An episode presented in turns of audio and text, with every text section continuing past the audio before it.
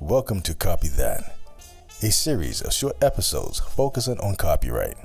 Copy That is brought to you by Libraries Out Loud, a podcast produced by the universities at Buffalo Libraries. In each episode of Copy That, we'll answer some frequently asked questions about copyright.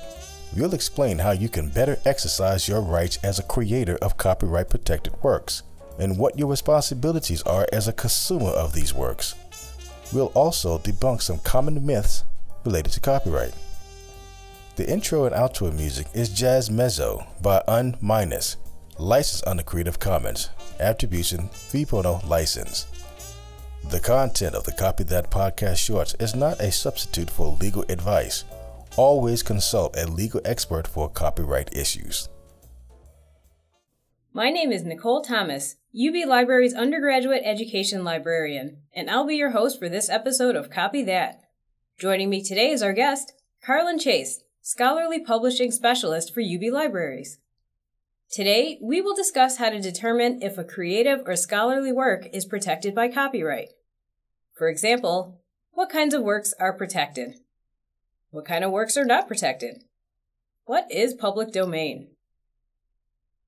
First, what's the most common question you get about copyright? From students or faculty and staff?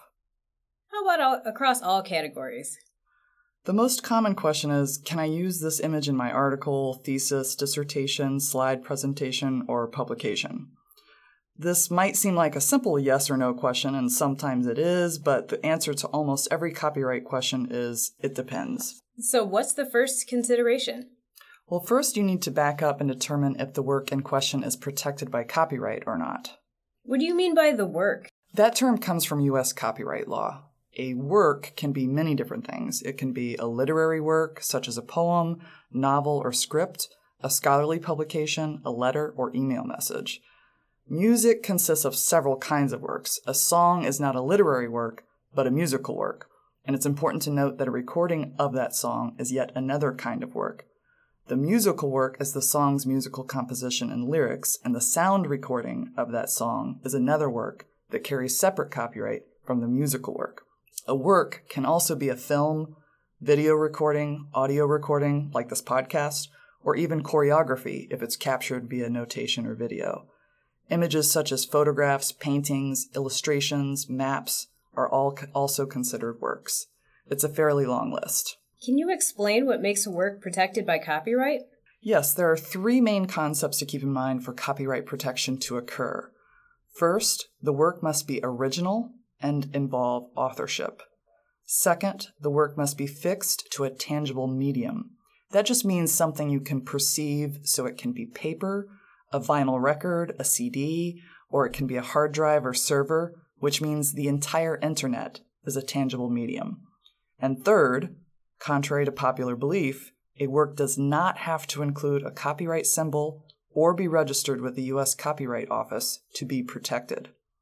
Can you walk me through an example? Sure, I'd be happy to. When you take a selfie of you and your friends at a party, that photograph is an original work of authorship. The photograph or work is fixed in the gallery of your phone, or you immediately post it to Instagram, both of which are tangible media. You most likely don't post that photo with a little C in a circle, and you probably don't register your copyright of that photograph with the US Copyright Office.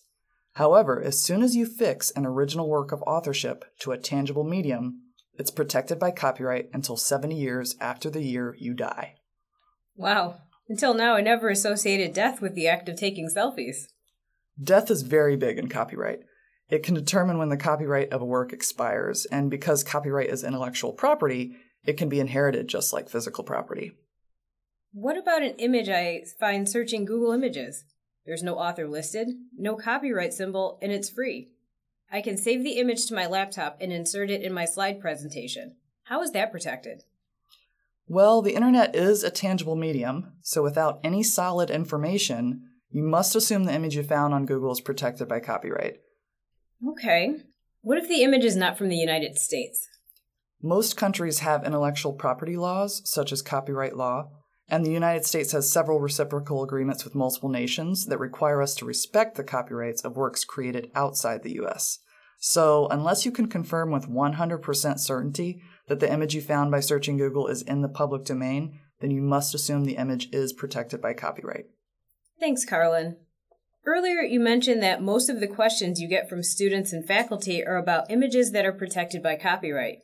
If that's the case, why does the question of whether something is protected by copyright matter when you're using an image? Well, the reason it matters is that sometimes an image is not protected by copyright. This is where the public domain comes in. Works can join the public domain several ways. For instance, 70 years after I die, all my original works of authorship will join the public domain, meaning the copyright on my works expires at that time. Another way a work can enter the public domain is if the work was created by an employee of the US federal government, not state governments. These works are automatically in the public domain. But not all photos, for example, that you find on a federal government website were created by a federal employee, so you can't assume everything on a .gov website is in the public domain. Also, if certain formalities that were once required in previous versions of US copyright law were not followed, then older works join the public domain that way. Finally, modern creators sometimes donate their works to the public domain by designating their work with a Creative Commons Zero mark. The next few episodes of Copy That will encompass using licensed works, and one of those will be a deeper dive into Creative Commons licenses and marks.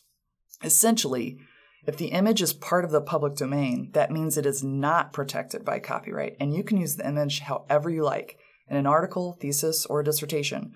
Knowing this can save you time. This first consideration or question to ask is the work I want to use protected by copyright?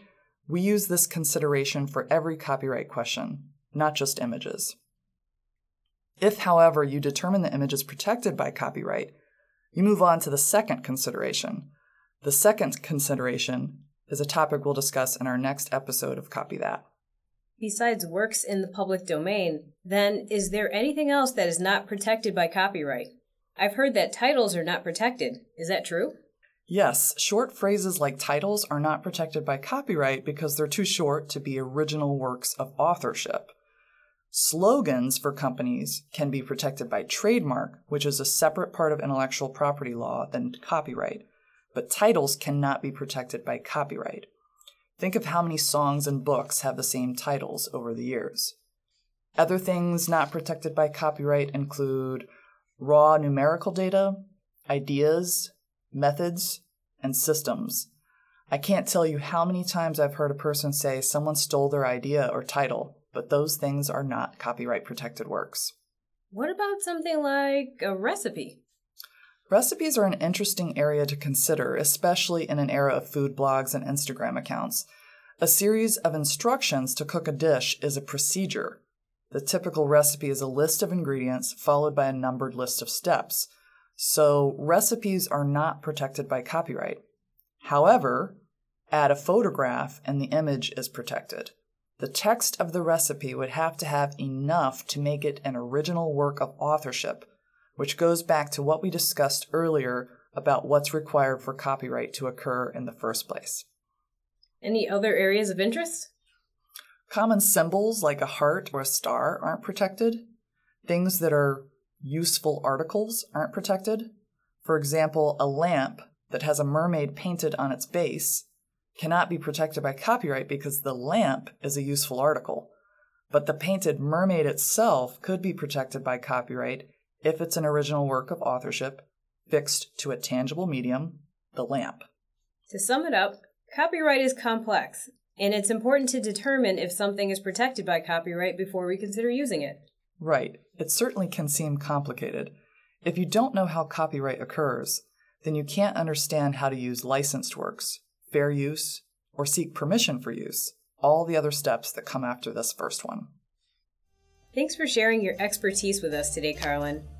We hope you enjoyed this episode of Copy That.